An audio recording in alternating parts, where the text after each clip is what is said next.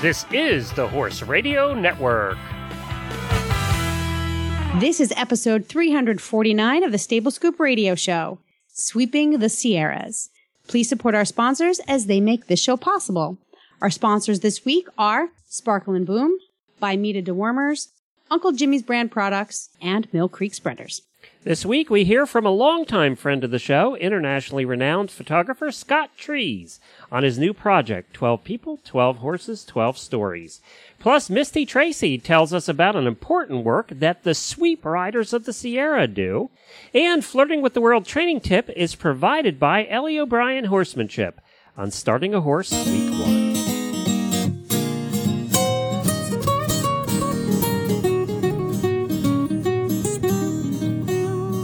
Welcome to the Stable Scoop with weekly shows delivered right to you. With Helena and Glenn the Geek, live from the stable, it's every week. They'll bring you the news through hail or high water while using their tails as their own fly swatters. So sit on down and laugh till you poop, cause it's time again for Stable Scoop. Stable Scoop. Stable Scoop. Stable Scoop. I am Glenn the Geek. And I'm Helena V, and you're listening to the Stable Scoop Radio Show on the Horse Radio Network. Well, howdy, Helena. Howdy, Glenn. How are you today? Good, terrific. We have a fun show with some old friends coming on, and we're going to meet some new friends on the show. I'm so excited about that. I'm also excited. This is the week I head off to the Pod Fest at the end of the week, which is a podcaster uh, get together. We're going to hopefully learning some things, and I also get to be part of the panels doing uh, some education for new podcasters. So I'm all excited about that in Tampa this You'll week. be in geek heaven. I will. It'll be a whole bunch of nerds. That'll be great. I'll be a nerd. What's the difference between a nerd and a geek? You know, I think a nerd is a is a nerdier version of a geek. Ooh, yeah, ooh. nerds, and I don't fall into this. I think I'm still in the geek category because nerds get into. They're also the guys who play like nonstop uh, video games and really get into role playing. You know, and Dungeons and Dragons and things like that. I'm not into that stuff. So No, no, there's there's definitely a whole subculture of folks who who live that life. So Yeah. interesting to me, fascinating. Okay, so you're just a flat out geek. Yeah, you know, now that I don't dress up in tights anymore and do the Renaissance fairs, I've, I've left nerd and gone back to geek. Talk about role playing. Yes. Yeah. Well, we're glad you're we're glad you're doing radio these Okay, days. right, good. Yeah, you know, my tights don't fit anymore anyway. So, uh, Oh, yeah, I that's all right. Well, you know your britches do because we had you in those Fitz britches. Remember? Oh, that's right. Yes, yes. And you know, I gave those. I gave those away. I've never worn them since. Oh, no. that's because you drive. You don't No, ride. I've worn riding breeches once in my life, and that was plenty. I'll let you all do that. You do it much better than I do. It's just so funny that bre- that that that riding breeches aren't really in you know at the top of your list, but tights were there for a long time. Tights and dresses. Yeah, exactly. and shoes with bells on them. Exactly. Okay. Oh well.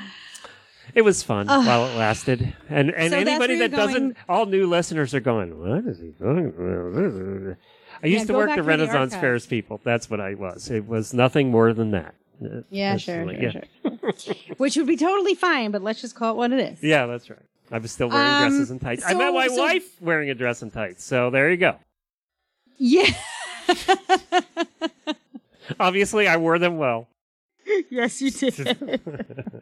oh boy! Now, you these are my a- friends. you These are my closest, dearest friends. You had a blog post that's doing pretty well.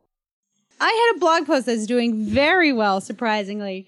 Um, there's a category on flirting with the world that is called passions. And of course, horses are my passion. Uh, there are a few other things that will appear in the passions category, but horses will be um, the dominant topic. And um, this one was titled, Why is there only one horse in the barn? Now, if you follow Stable Scoop on Facebook, you will have had a link to the blog post. Now, what I do is, um, I, I never plan what I'm going to write. It's almost like you, when, when you're a writer, um, when you're a blog writer in particular, and, and you don't actually have a purpose to your writing, it's just a means for creative expression and sharing. Whatever comes to you comes through you. something will happen, an event, an experience, an opinion, a thought, and you literally just become this conduit for the words. Well, that's what happened. I got up one morning and I went out to the barn to feed my horses, and there was only one horse in the barn. And there's supposed to be two. There's supposed to be two. So this particular blog post described the events of that morning. And if you want to find out what happened, you have to read the post, but we'll, we'll, we'll put a spoiler in. Um, so one of the horses escaped. If you have read the post, um, which was picked up by Eventing Nation, by the way, and listed as one of their best of blogs. Um, it's they have this Thursday news from that's sponsored by SmartPak, so it gets a lot of eyeballs on it. So I'm going through my stats and I'm getting these alerts. You know, Flirting with the World is getting hits and blah blah blah. I'm like, where are all these hits coming from? Little did I know that Eventing Nation had had picked it picked it up and was distributing it. Um, so we discovered the breach. And uh, the older Appaloosa gelding that lives with us these days decided that the electric fencing really wasn't strong enough, and he was going to go through the three strands in the barnyard. And he, I'll tell you, And it was as old as on or wasn't is. it on? it was on. Oh wow. It was on. And for as old as he is, I cannot believe he was limber enough to get through the three strands, leave it primarily intact, and so he had to be getting zapped? Here's what I think. I think the charge isn't strong enough for the thickness of his coat. Oh, because he's got his winter coat. I think, yeah, he still Yeah. has his winter coat, which is shedding, taking its time shedding out. So I think he's able to get his head through and enough so it's catching him just below the wither or on the Yeah. neck, Yep. and he can zip through. We had cows that were that way because their hide's so thick that you actually need a unscathed. you need a bigger charger. Yeah. with more zap. Yeah. So stupid me. And of course, you know, he's highly And you have motivated. tape too. You just don't have the wire. You have the tape, right? I have the tape, three Yeah. strands of it. three strands of it. He said, Um, "Screw you, I'm leaving." and stupid me, there's, you know, I should put up like a fence. I have a rail that goes across the opening from the barnyard. So if they get out of the tape, there's still a stone wall and brambles all around, but there's one opening in the stone wall, which leads down a path out to our back field, which is a couple of acres of budding green grass. Oh, that's where you So found I've- him, I guess. been putting them out there, you know, 20 minutes a day, 30 minutes. So we're up to, you know, two hours a day out there. And, um, he just wants that to be four, five, six hours. Mm-hmm. So, um, we have to put a backup system in place. So actually, he's the smart one. Was when it comes down to. Yeah. And Brody's standing there like, Ma, he's done it again. Can I have his grain? Yeah, the dummy went through the fence again. How come he gets all the good grass and I don't? Because you're not smart. enough. He is smart enough. See, Brody has a really good. Brody has a, a set of ethics. He knows that he shouldn't break out of the fence. Mm. He's the good. he's kid. like, yeah, he's like, I'm the good boy because when you're a good boy, you get things. Mhm. You get you get things. So Isn't it funny? You only have two horses, yet you still have one troublemaker. It just Oh. always works that way, doesn't it? I have I, I, I since it was Zeke and Pie. Pie was the troublemaker. We had to put brass snaps and screw eyes in every single door in the barn because that horse could open every single door. We had to put brass snaps. Then we had Martin who came, but he was fairly well behaved. Um, he used to just knock fence rails down because he'd be sticking his head through all the time. And then we had Nutmeg, the pony, and she would just, oh, she was just hell on wheels. She'd be out all the time, trotting around down the street. And then we had, well, then Brody came. So it was Brody, Zeke, and Nutmeg for a while. Nutmeg was the troublemaker. Then Zeke passed away, and Nutmeg went to her new home. And then Brody was alone for a while until Calypso came. And now Calypso's the, the troublemaker. You always have one. It never fails. It never fails, no matter. And uh, we have one too. Beaker's nice and quiet and all good, and then there's the pony, Scooter. And then there's the pony. He's always Yeah. causing trouble of some sort. But they, but he- they look cute doing it. See, that's the problem with ponies is they look cute while they're causing trouble. Oh, and when you catch them, they look even cuter. I know. Then they give you those eyes, just like your child used to when he when she was about four, and had just Yeah, gotten yeah. into something, you know. But it wasn't me, mommy. Yeah. Like As she's what? covered in cake. Who? What? Yeah. It wasn't she's me that ate the whole cake. I didn't do it. The dog gave it to me. I remember coming home from the barn one day and Grace was with her dad and, and there was black Sharpie magic marker no. all over the walls and like my favorite chair in the room. Oh no! And I was like, Grace, what happened? What what happened with the marker? I don't know, mommy. I said, Did you draw on the walls? Wasn't me. cat did it. Do it. I didn't do it. No, mommy. They don't. They don't have so the mind power to rationalize that there was nobody else that could have done it. They don't. They, they can't figure that out in their head. So, Oh, it was yeah. the cutest thing I ever saw. All right. Well, where can people find the blog if they want to read it? People can go to flirtingwiththeworld.com and uh, this particular entry is under passions. That's where you, where you will find most of my horse entries. Very good. Well, let's go to our first guest right after this word from our favorite dewormer Bimeda. We have Scott Trees coming up of Scott Trees Media. Media. Bimeda and Media. Uh, we have Scott Trees of uh, Scott Trees Media coming up, who's going to tell us about a new project he's working on. He's, of course, one of our favorite photographers and has been with us for years. We all know the importance of deworming our horses, and Dr. Ellefson of Bimeda Equine is helping us make sure we are doing it right. Listen for his four part series the first week of every month on this very show. I just wanted to remind everyone if you are due for deworming, why not save a few bucks on the popular Bimeda line of wormers, including Equimax, Bimectin, Exodus, Exodus Multidose, and Equell. You can find coupons and special offers at bimedaequine.com, including a variety of rebate offers from cash to free ivermectin. You can also get up to $2 a dose back for Equimax. And while you're at Bimeda Equine, get your free horse health record keeper, and you can just download it there. Plus, learn a bunch about parasites and deworming at Bimeda. That's B-I-M-E-D-A equine.com. We at the Horse Radio Network all use Bimeda dewormers because we want the best for our horses, and we know you want the best for yours too. Bimeda Equine.com and tell them the Horse Radio Network sent you. Well, welcome back to the show, Scott. It's good to have you again. Hey, Glenn, good to hear from you. It's, it's always nice to come back on your show. And of course, as we said, Scott is with uh, Scott Trees Media. Scott's been coming on with Helena and I and on other shows since almost the beginning, I think, uh, seven years ago. So we really, Yeah? yeah, I mean, it's been a long time. It has been, and it's it, and it's always a pleasure. I mean, it's it's nice. It's been great from my side to see things grow for you. You put in a good program, and obviously you found a good market. Well, Scott, if you want to check out too, he's done a whole bunch of tips for us over the years for uh, for photography and how to do photography, even with your crappy old cell phone for cameras. and you can do that. You can find all Scott's past uh, appearances on the shows. Just go to Horse Radio Network and search for Scott Trees, and you'll find him on there. Well, Scott, what are we talking about today? You got some new well, stuff you know, coming you've up. always had me. Go ahead. I'm sorry. I was just saying, well, you have got some new stuff coming up. I do. I do. You've you've uh, always had me on as as a. We've always talked a lot about photography with some mention of video, but video has always been a, a big part of my business as well. And actually, there's some people in the industry that think I'm better at video than I am at stills, and I've done it for many years in a lot of varying uh, projects from the, in the horse world, certainly, and also in the commercial world.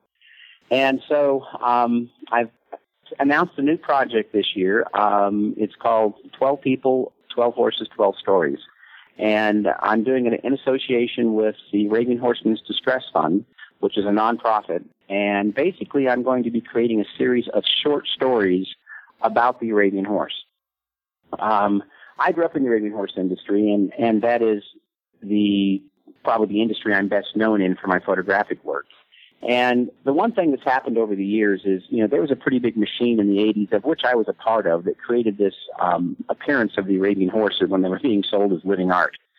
And unfortunately, I think a byproduct of that, while it was kind of heady at the time, and that was the, the era when the Arabians were selling for, you know, ridiculous amounts of money, and um, that it created a, a, a perception on the part of the public that they're pretty expensive and you can't do anything with them. And there's no question they're pretty. And yes, some of them are expensive, but it's definitely a, a misconception that you can't do anything. Well. I- but it's not Um, like it was in the '80s when things were just ridiculous. Oh gosh, no. Yeah, yeah. Oh gosh, no. But I think that you know the all, all of the horse industry is dealing with a, a, dwindling market. I mean, you know, they're all faced with declining registrations, and you know the the the, the number of people that are you know buying horses is changing, and and you know, we're all competing for kind of a, a smaller discretionary dollar. So in in this age in my life and era of my career, and I'm definitely in Act Three of my career, and and um, part of my desire is to give back. And so, this is a series that's designed to showcase the versatility of the Arabian horse. Um, for example, one of our first stories that we're starting to shoot in June is um, with an organization in LA called Taking the Reins. And this is an organization that deals with at-risk teens in LA and uses 15 Arabians in their program and changes lives. And um, we're going to be working with um, uh, endurance rider, a, a youth endurance rider that happens to ride Arabians. And you're looking for unusual stories of, of the Arabian horse, not not necessarily um, uh, your typical what most people think of the Arabian horse is doing. Um, my goal is hopefully when when the program is done that people can look at this and watch it and go, oh gosh, I had no idea the Arabian horse could do that. And so I'm, I'm hoping to create some interesting stories about people and horses that happen to feature Arabians. That's very cool. I, you know, and I think that uh, with you doing it, they're going to be really, really neat. Now, are the, how are you going to put them out? Where, where? We're gonna we're going to you know one of the one of the reasons I sought funding the way I'm doing it is as a producer one of the biggest problems we're faced with is getting a project paid for, which is usually what happens is why you see all these advertisements. It's the advertisements that make it possible for the program to be brought to you. Well, by utilizing a, a nonprofit as I have, and the Arabian Horsemen's Distress Funds charter is set up for them to do a promotional educational venue like this, is that any donations that we receive are fully tax deductible. So I'm going to be in, in, in a nice position as a producer to have the program paid for. I don't have to sell advertising to watch it. So it's going to be available on the internet. We're working on, uh, there'll be a, a YouTube channel, there'll be a, uh, it'll be on my website, it'll be on the Arabian Horsemen's Distress Fund site, it'll be on Facebook. Anybody that wants to embed it, link to it, watch it, will be able to do it. That's nice. So it's accessible and you don't have to compromise the project for that often awkward part. I mean, when you're the creative um, person behind a project like this, it can really, it can really jam you up if you've got to think Yeah. About, you know, how I'm going to fund this. Obviously that happens in all of these kinds of creative projects, but this is a really nice way to um, free yourself up to focus on what you do best, but also to make sure that the final product is accessible to everyone, which I absolutely Exactly. love. And that's the whole point of it, isn't it? Like, what's the point Yes, of doing is. Something like was- this? You're trying to communicate a really important message. What's the point of making that message limited to only those who who could access it?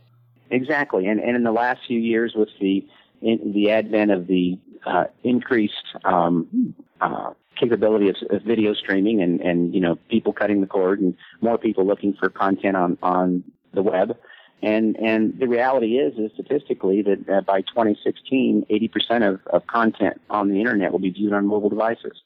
So, you know, it's definitely shifting that direction. And, and so as a producer, it puts me in an enviable, enviable position of, of being able to really concentrate on the product and, and make it available to everybody and not have to, you know, you still, we still have to go out and get money, but I mean, it's, it's a little bit different venue because there's a lot of people in the industry that, that believe in the, in the breed and, and also want people to know what this horse can do. So, it, it's a win-win for everybody. AHDF is benefiting from it, and you know I'm able to produce some interesting stories, and, and hopefully, you know, just kind of get a different uh, awareness level of what the Arabian horse can actually do.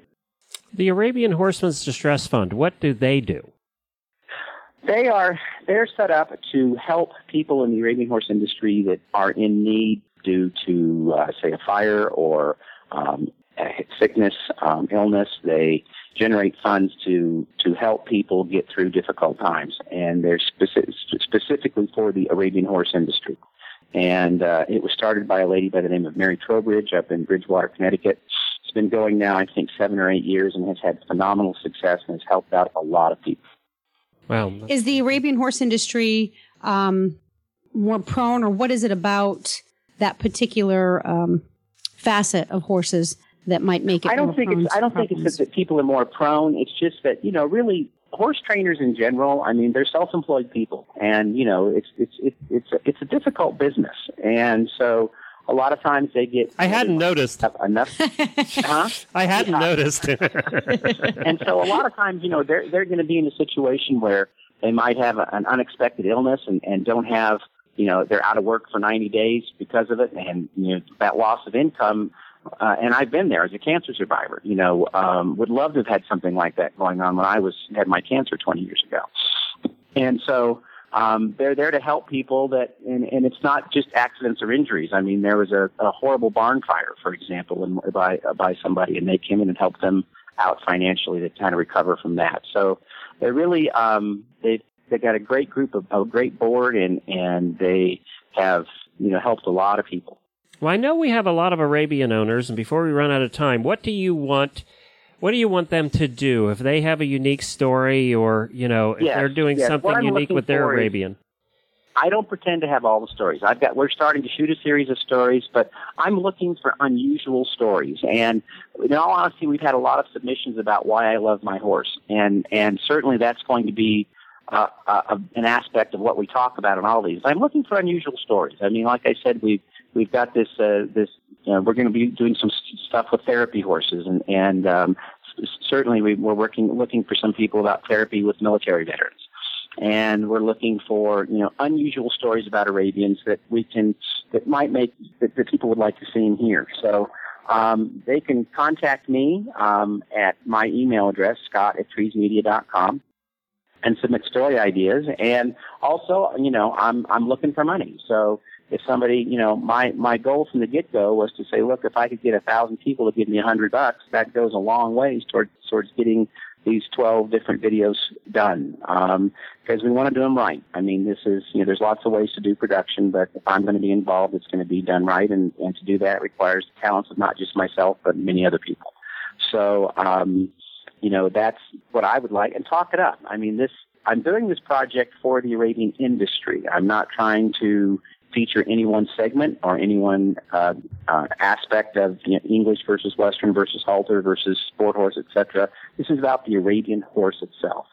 So talk it up to your friends. Uh, go take a look at my website. Uh, we're working on the website uh, Arabian Horsemen's Distress Fund. So uh, if you uh, go to the, their website uh, or my website, the website will be up later this week. The information will be there, and you know, talk it up. And if you've got a little extra you're willing to send, send it on in. It's 100% tax deductible. Very And there's good. corporate sponsors as well. So if you work for a big company, hit up your bosses. Yeah, exactly. I mean, and we're working on some different venues right now of, of far as far as you know what it, it's also they'll get something back. Obviously, anybody anybody that that is involved with the project will receive screen credits for in appreciation and and depending upon their level of involvement, you know, there'll be some other perks that will come with it as well. Very good. And in, and in addition, I would like to say that part of the proceeds that we generate also go to the Arabian Horsemen's Distress Fund. So it's it's helping out their their organization as well. 12 people, 12 horses, 12 stories, all about the Arabian horse. Thank you, Scott. We appreciate you joining us again. We wish you all well, the I best with appreciate you having me back. It's always a pleasure. Hello, folks. Uncle Jimmy here, and welcome to the world of Uncle Jimmy brand products, where funny names mean serious products. Featuring Uncle Jimmy Squeezy Buns, the squeezably soft hand treat that your horse will love. The award winning Uncle Jimmy's Hangin' Balls. Uncle Jimmy's Sugar Free Ball. The incredible Licky Thing, also in sugar free. The amazing Uncle Jimmy's Pecker Wrecker. And the Big Licky. The infamous Uncle Jimmy Hangin' Ball was first designed by me for my own horses to help reduce the bad habits which come from stall boredom. It now can be found around the world. This nutritious, flavored filled boredom buster will help keep your horses occupied and happy around the clock. Properly hung, it will last for weeks, provided you don't let your horse pin it, and Uncle Jimmy knows who you are. The ball comes in four flavors apple, carrot, peppermint, molasses, and now sugar free. Once again, welcome to the world of Uncle Jimmy's brand products, where funny names mean serious products. and satisfaction is 100% guaranteed.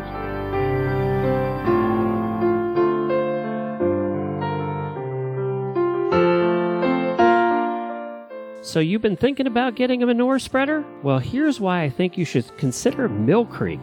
They've been in business for almost 30 years with continuously improved designs to meet the needs of horse owners like you. At Mill Creek, models are virtually maintenance and trouble-free thanks to their exclusive sealed bearings. They're the only compact spreaders you'll find like that. Mill Creek customer service is second to none. Call them and you'll reach a knowledgeable person in their own factory right in Pennsylvania. With eight models available, they're happy to help you choose the right spreader for your budget and barn. Five models can be pulled with ATV or garden tractors. If you'd rather have a PTO drive, they've got those too. At Mill Creek, spreaders have the lowest sides and tongue weight of any on the market. One of the biggest problems we always had with our spreaders is they just rust. Everything rusts out, and then you have to replace the metal, and it's just a pain.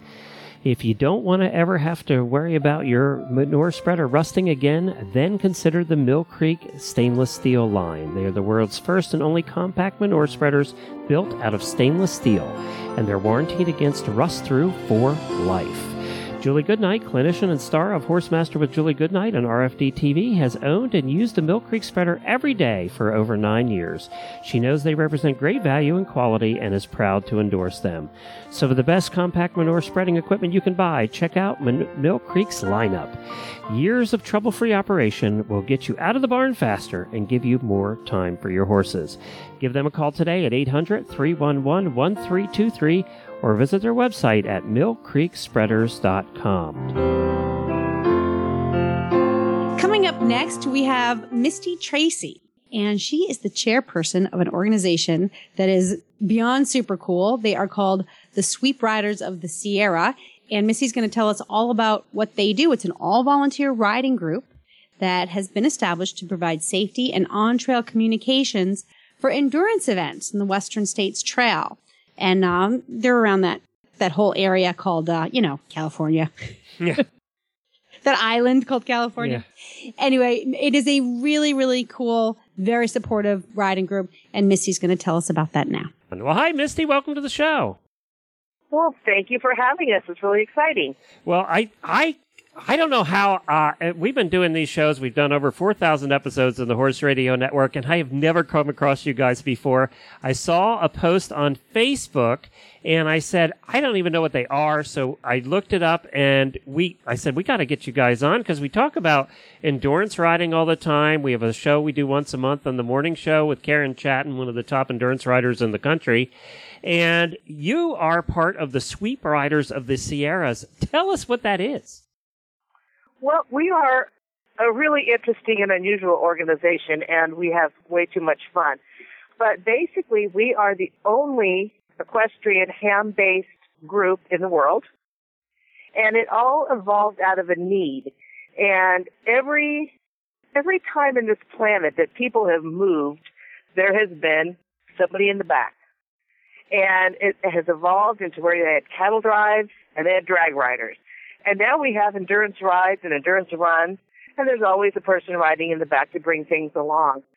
But, and so every endurance ride out there does have drag riders. What made us unique was when we started up with this Tevis group, we had such a need for communication.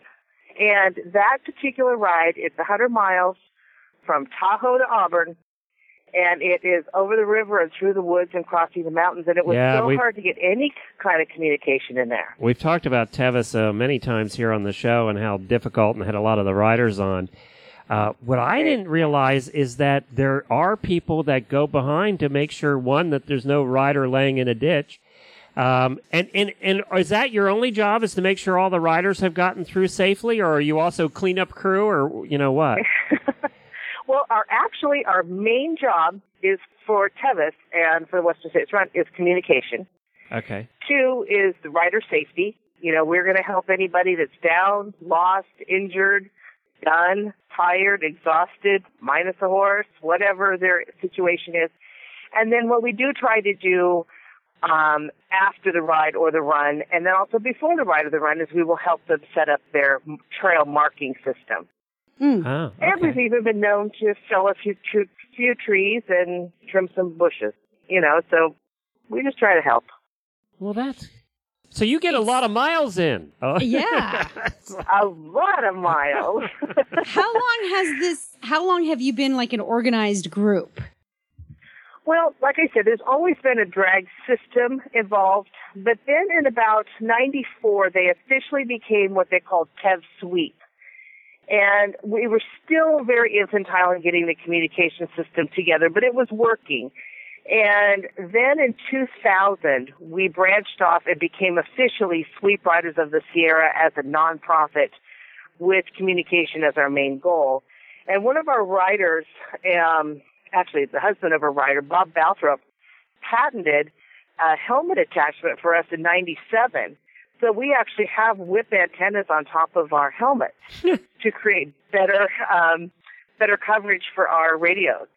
And, Wow. uh, yes, we've just had a lot of really neat firsts and, and new And- and things people- coming along. People might ask, and I, I would ask, sorry, Helena, uh, I would ask, speaking of the radios, you know, why don't you just use cell phones? But I don't think there's coverage in some of those areas on that ride, is there? Yeah, or it's unreliable. Yeah. yeah. No, Yeah. there's absolutely no coverage in many, many areas, and not even just like the little blips you get in town when you're driving, when you drop a call, that you'll go 30 miles without coverage. Yeah. So from about uh, Forest Hill, maybe north, uh, I mean, excuse me, east of Forest Hill, I can get cell phone coverage. But everything over the Granite Chief Wilderness, um, which would include like Cougar Rock and Elephant Trunk, those really iconic landmarks, it's it's a dead zone. So we use um, borrowed repeaters, which are those really huge antennas, and then we have literally coverage from top to bottom. This is so cool. I, I want to be a guy really with a big antenna on my head. The radio antenna just really put it over the top for I me, know. like super coolness. Oh yeah. But Oh, here's what here's what makes it even more cool is that you do need to be qualified in order to participate in this group, and, and it is a job. Um, the, tell us a little bit about the qualifications. Um, I noticed on your website that it's open to horse and rider, donkey, mule. Obviously, you know, a, a broad group of equines. Tell us a little bit about that, the qualification process. You know, it's it's mostly just it's yeah. It, it's basically it's a um, what'd you call it? Like an interview for a part-time job, because that's what we're asking you to do is really donate a lot of your time and, and be serious about it. And it is a it's a job, and it's such a privilege to be a part of it. So we ask people to come out, and they have to just kind of go through a basic obstacle course and do a very long trail ride with us, where we will use different speeds a lot of leapfrogging. They'll have to back up hills. They'll have to pony horses. They'll have to learn how to tail and do all these things that we see every single year out on the trail. And then once they qualify, they're part of us. And then to stay qualified, you have to continue riding either the Tevis or the Western States 100. Um, and then you're just a part of us. It's great. How many riders will you have, uh, like out for Tevis at, at it on that day? Well, we have 10 sections to cover. We split the 100 miles into 10, and any of the sections can go from 6 miles to about 23 miles, and that's all based off how can I get people in there. So then with my 10 sections, I will have a minimum of two and a maximum of four riders on every team. And we try to always have two radios. Sometimes it's not always a possibility, but we try very hard to have two radios on every team. Um, especially if I have four riders, two of them having radios, then I could split a team if we ended up with a wreck out there. Two people could stay with the wreck, and two people could continue on with our duties. How So- often do you find actual wrecks, or how often do you find Problems? things? Problems. You know, it's not as it's not as common as what you think. Most of the time, it's just going to be helping people that maybe have a horse that's tying up or has a little bit of a lameness issue, or the horse is just done, and we just need to help them get to the next checkpoint. But we have been involved with several wrecks that were pretty major, um, and that's the beauty of what we do with the communication is that we can actually get them help. We can call into net control. Net control can call straight over to large animal rescue, and we can get them help so much faster than if we were just sending the carrier pigeons out. Uh, and I, I'm seeing a picture here of you with the antenna on your head, and I don't know why it reminds me of the Big Bang Theory. Uh, but, but it kind of does. I could just see uh, Leonard out there uh, with the antenna on his head. Uh, but it kind of does, and I'm a geek, so I, I'm I'm loving this. I, you know, I, and this is all volunteer, right? This is all you guys are all just out there doing it because you love doing it. We are all out there doing it because we love doing it. E- Exactly. And, you know, it's just, it's a, it is fun. It is fun and it's so necessary. You know, you really feel like you're a part of something bigger.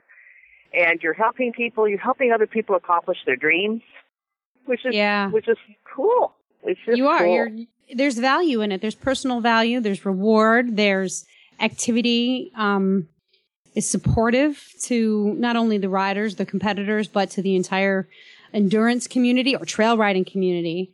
Um, Exactly. Now, does, It's Yeah. really a neat. It's like a really neat transitional organization too, because what we end up seeing is a lot of endurance riders that are kind of retiring, but they're not done. hmm So we can use them. And then we have a lot of people that come in as trail riders that then get fascinated with endurance riding, and they'll go on and and come up with an endurance career. So it's really neat to see our people kind of ebb and flow with their interests, but yet still come back to us every year and just be real valued members. And, and because you guys aren't competing, you can you, you don't all have to be riding Arabs. Probably most of you are riding car, uh, quarter horses or gaited horses of some sort. You know, we have an an, an absolute mixed bag of horses. Um, there are quite a few Arabs, but like you say, a lot of gaited horses, a few quarter horses, a few oddball horses. Minneapolis is one. That's a Um, that's a that's the most expensive breed, the oddballs. Uh, they're they're the oddball expensive breed, breed. you know, you just Yeah. don't know they're purebred oddball. But every every single section requires a different kind of animal and rider.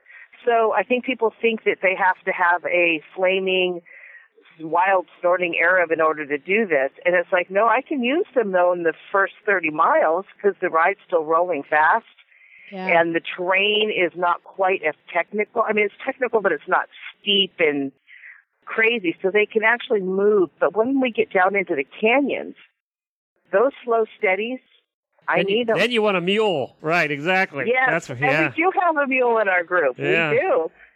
Yes, and, And uh, ponies. you know, then ponies can are really down. good with that too. Yeah. Yes, they can. They Now- can be, and, and a lot of our sections are done at night. So then that brings a whole other element in too. You know, to have that nice steady horse. Yep. What, what do you have? A a treasure. headlamp? Do you wear a headlamp? Oh my god, this is so cool. well, you know what we have found over the years. Yes, we have headlamps. Everybody lights up a little differently, but we have found. Yeah, we've noticed that too. You, Yes. the more you light them up, the less they can. Depends on how much alcohol is consumed usually for the lighting up part, but. Um, Exactly. We don't get to do that, but no, maybe after the ride. Not until after. After okay, the so ride, so that's yeah. what makes you different than fox hunters. Is uh, you you only allowed to drink after the ride. See, that's what makes you different.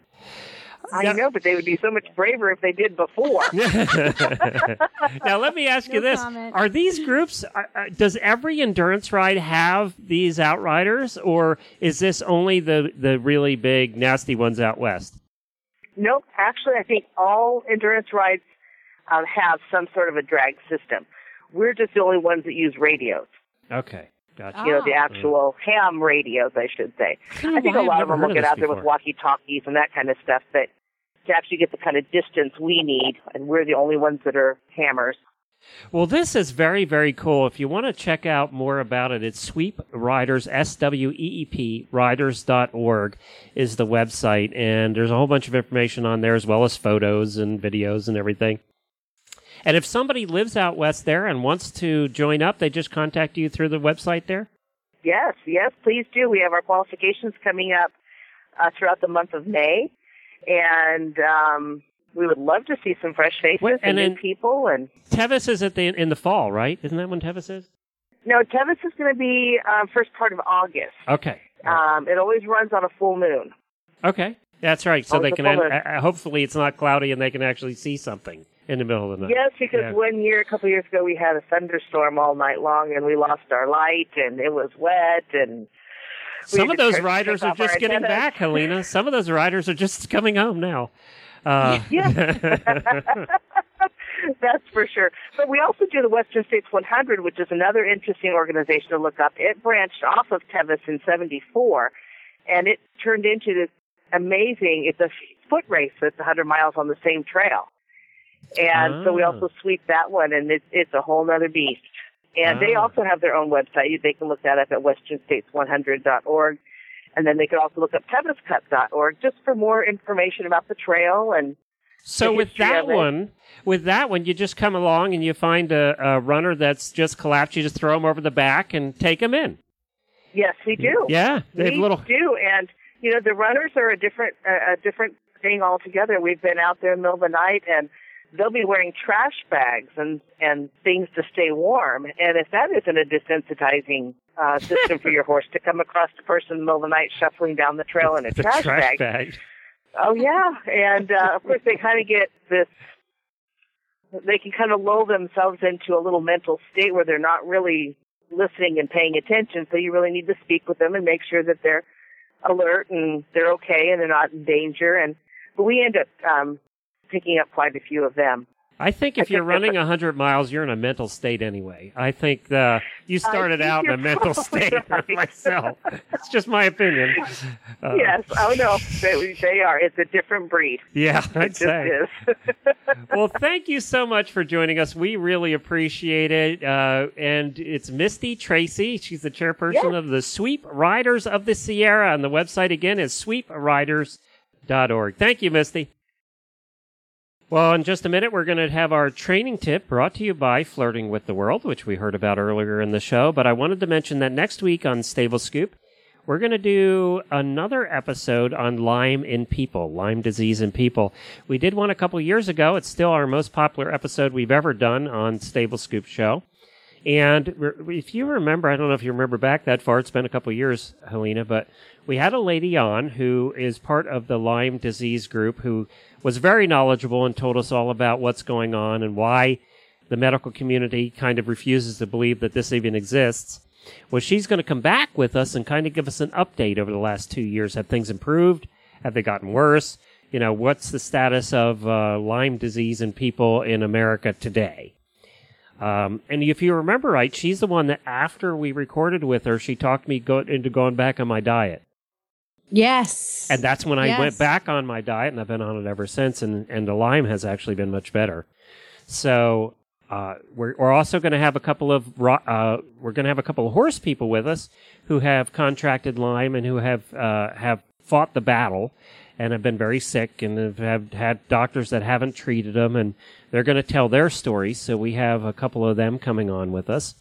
Um, and that's all going to happen on next week's episode. So tune in then. It'll be a little more serious uh, next week, but uh, very important and obviously something that's dear to my heart because I've been living with it for 15 years now.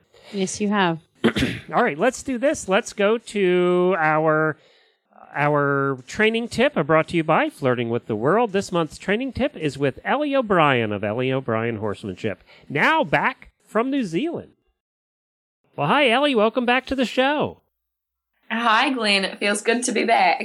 Well, you are no longer in the United States. You made the great trek back to New Zealand, right?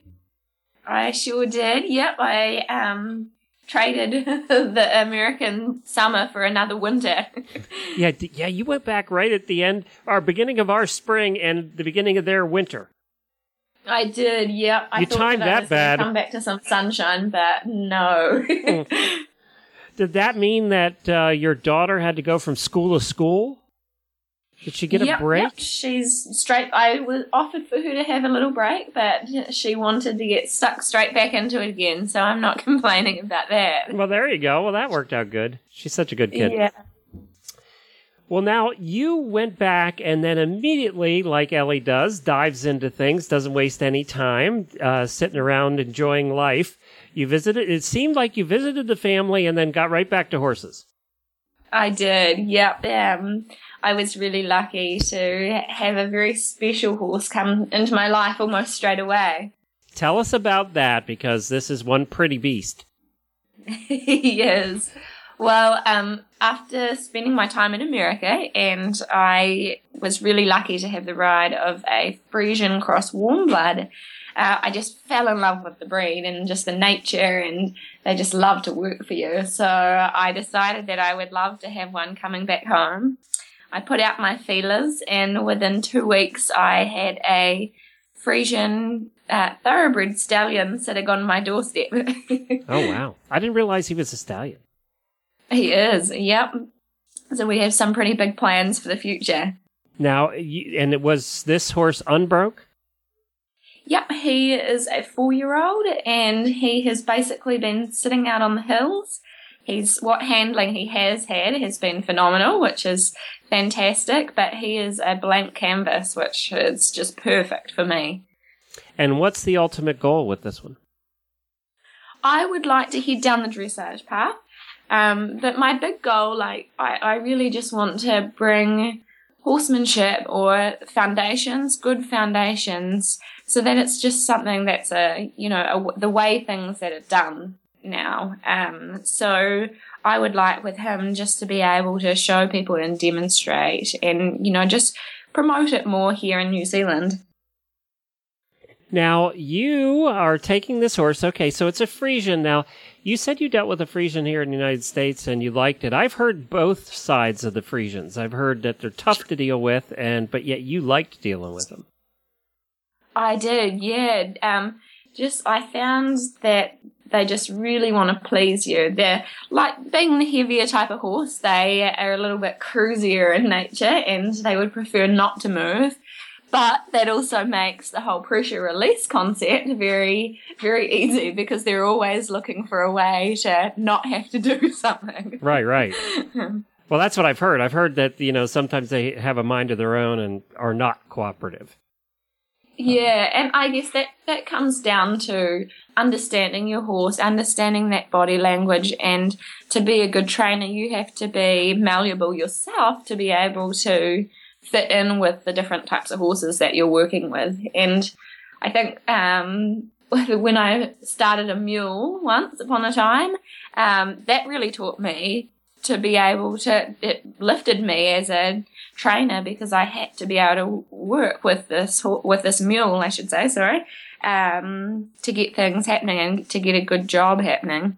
Yeah, and I heard that patience is the key with mules that you're going to do it. Right. You're going to do it on their terms and and figure out a way to make it uh, their idea. Uh, yeah, and they're, and they're so incredibly smart. So you have to be um, ten steps ahead, even more so.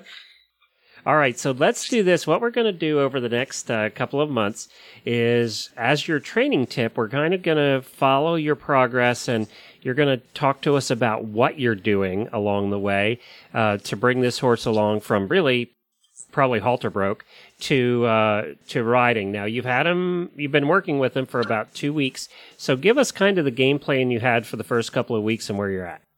Yeah, sure thing. So um, I sort of wanted to I, love with when I'm working with my own horses because I just kind of I really just sort of let go of any plans that I have and I just work with them and at their own pace and whether that be fast or slow or um, you know just wherever I need to fit in. So the big thing to start with is I wanted to you have to have this perfect balance of gaining their trust but also, um, I guess being assertive, especially being a stallion, I didn't want to for a minute to let him think that he needed to be the leader in the situation. Um, so I spent a lot of time with him just out in the pasture, just working it, working him around myself, like as if you know I was another horse. So uh, putting pressure towards the hindquarters, getting him moving away, drawing him, him in towards me. Um, then we've been working in the round pen with some getting him hooking on, doing the join up, moving again, moving the hindquarters away, the shoulders away, getting him to back up, really getting a feel for me and getting connected with him. And like I said, he's been very easy because he likes to find a way to not have to do a lot. So um, a big thing for us is we've got a, another stallion on the property. So on one side of him, he had a stallion and some geldings, and then on the other side, he had mares and foals. So getting his attention on me has been one of my big priorities because I don't want that to go through later into, you know, when I'm riding him or taking him out. He has to be 100% focused on me the whole time. So anytime he loses focus off me and starts calling out or looking around, I put him to work straight away. And it didn't take him long to figure out that being back by me and having his head on the ground between my legs um, was a good place to be. So yesterday, I think, was our sixth time in the round pen, and we didn't have any calling out, we didn't have any looking around. So that was really neat to see, you know, those little puzzle pieces coming together. So when you so to get to that point, what did you do? What kind of training did you do with him so far? So I really love starting off with using the round pen and um, basically driving him around me. So I, I like to teach them cues for walk, trot, and canter, getting them to change direction, coming, turning in. It's very important to have them turn in towards you as well instead of at, out to the outside. Because if they turn to the outside, it's kind of like a flee response. They're turning that hind quarter into you and they're getting out of there. But if I can draw him into me so that his head faces me as he turns and changes direction, then I know he's being um, he's being responsive rather than reactive. So at the start, he he wanted to turn to the outside because he could see all the other horses on the outside and um, you know just worry as well. So doing that is a great way to start off that foundation to keep his attention on me. And now I'm seeing here that uh, now he's pretty good. He's pretty big boy, right? He is, yeah. Um, he's about 16 hands and um, pretty solid. So, what would you say? What, keeping his attention has been the biggest uh, obstacle for you this first couple of weeks? Yeah, it has. Just because of you know that that drive as a stallion. Um, they tend to always want to know what's going on around them so that they can keep everything in check. Um, but I mean, we've got the other stallion that we have on the property. He's a 14 year old and he's had superb training. Um, so he's like a he's like a little lamb. He walks around with his head on the ground and doesn't take notice of anything else. And you know that's what you want in a stallion to so that when you take them out, they are safe. And um, because you know in the wrong hands, things can get out of hand. How do you know? And maybe this is instinct. I don't know. How do you? And by the way, are they keeping him a stallion? Are the owners keeping him a stallion? Uh, my fella. Yep. Um, yes, yep. Well, he's okay. my own horse. Oh, so, he's your own uh, horse. Okay, I, I, I, didn't realize that. I thought he was uh, somebody that you know they brought to you. Okay, good, cool. No, um, I've decided that I will keep him as a stud. He's the last of his lines here in New Zealand, so oh, okay. we'll we'll keep him as a breeding horse. So I'm very excited about that. And his name is. His name is Holmesley Sterling. Okay, got it. Now, you so you how do you know when you're going pushing them too far, you know, in a session, in any given session? Yeah. How do you know when you're pushing them too far? What's your indications that okay, I need to back off of this. We're we're starting to have an issue here. Um, yes. how do you know? What's the key, what are the cues that you look for? Um tend uh, like especially with this breed as well, they'll tend to shut down on you if you're asking too much and um, not not giving enough either. Um, so if I notice that my horse is starting to shut down, then I've probably just taken it that step too far and asked too much. So in that instance, and we all make that mistake, we all ask too much, you know, like the old saying of, you know, finish while the going's good. Mm-hmm. um, and it's so true. You do want to finish when it's going good because you're you're keeping them feeling really good about what they're doing, you're feeling good about what you're doing. But say if I did get to that point and I found him shutting down, then I would just keep on going a little bit more because I can't leave him in that place because then I'm just teaching him to shut down. So I would keep on keep on going, get a positive response. I was just gonna whatever say what- direction, whatever I was working on, and then finish there. Okay, yeah, I was going to say what Does we te- what I tend to do is, uh, you know, when I'm working with the driving ponies, if they get to the point where they're doing that, then I'll have them do something they know how to do, and and we end on a success. We back up a step. Uh, and end on a success rather than what you say. You, you're right. You can't let them think that, oh, I can do this all the time and we're just done. Um, That's right. Yeah. Yep. Because I mean, and horses don't know. They don't know right from wrong. They only know that where we give them a release and pressure is how they, you know, how they got out of it, sort of thing. Right, exactly, exactly. So yeah, you're right. So that you know that's the way we do it in in driving's the same way. Now, did I see you actually on his back? I did. Yeah, we went out um, two days ago, and I had been doing the fence exercise. So where I sit up on top of the fence and get him to come in beside, which is great for getting teaching them to come up to the mounting block or a fence to be able to get on. But it's also just aids in getting them used to seeing you up above them and up behind them on their back, sort of thing. And um, he was he had no problems with that at all. So I just started putting some pressure down on his back, and we ended up um, sliding down and sitting on there for a few moments. And um, he was just he was so kind and relaxed and not bothered by anything, which was really great. Wow! Well, congratulations. That's always a fun first step. It is. It Yeah. is very fun. So, but before we take it much further than that, um, you know, there are things that I like to have things 110% on the ground before I'll get to putting a saddle on and taking him and putting that first ride on him. Right, exactly. Well, good. Well, we're excited to follow along with you and your progress with with him, and we'll definitely have you on every month. And we'll tr- kind of do, and maybe what you can think about is during that month, what was what was your biggest challenge, and how did you overcome it? What was the training technique you used to overcome it during that month? Uh, yeah, that sounds great. I think that would be uh, great for you to keep in mind, and that could be the good tip that we do uh, for, for for that month's uh, tip.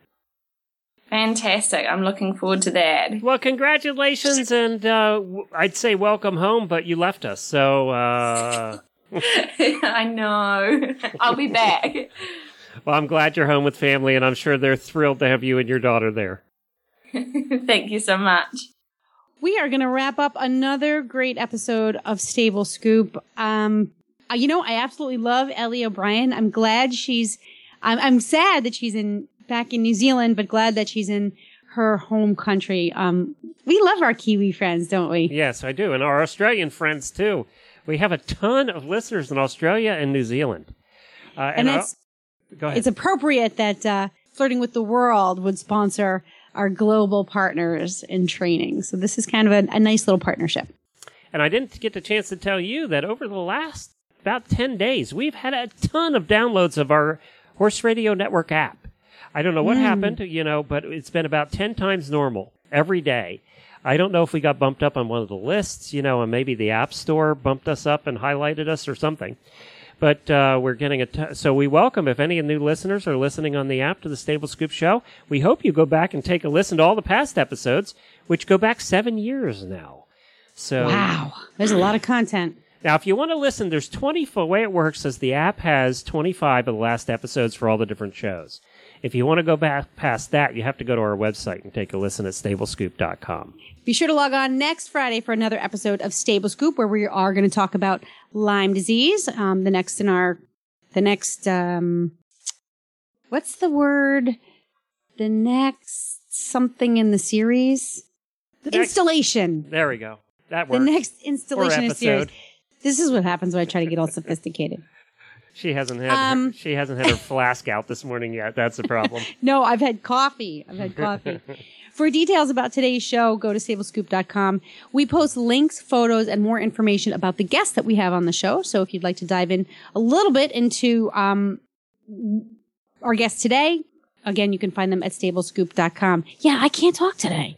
I know. Um, and and can you I give what? a plug? Can I give a plug for my wife's show? We don't do that enough. Uh, My favorite show on the network. take a listen to Horse Tip Daily is one of the shows that you'll find on the app or at horseradionetwork.com.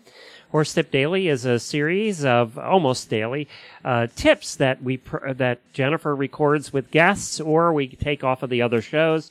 So head on over to Horse Tip Daily. Jennifer puts together all the different tips about horseback riding and life and anything to do with horses off of the other shows, and she records some of her own.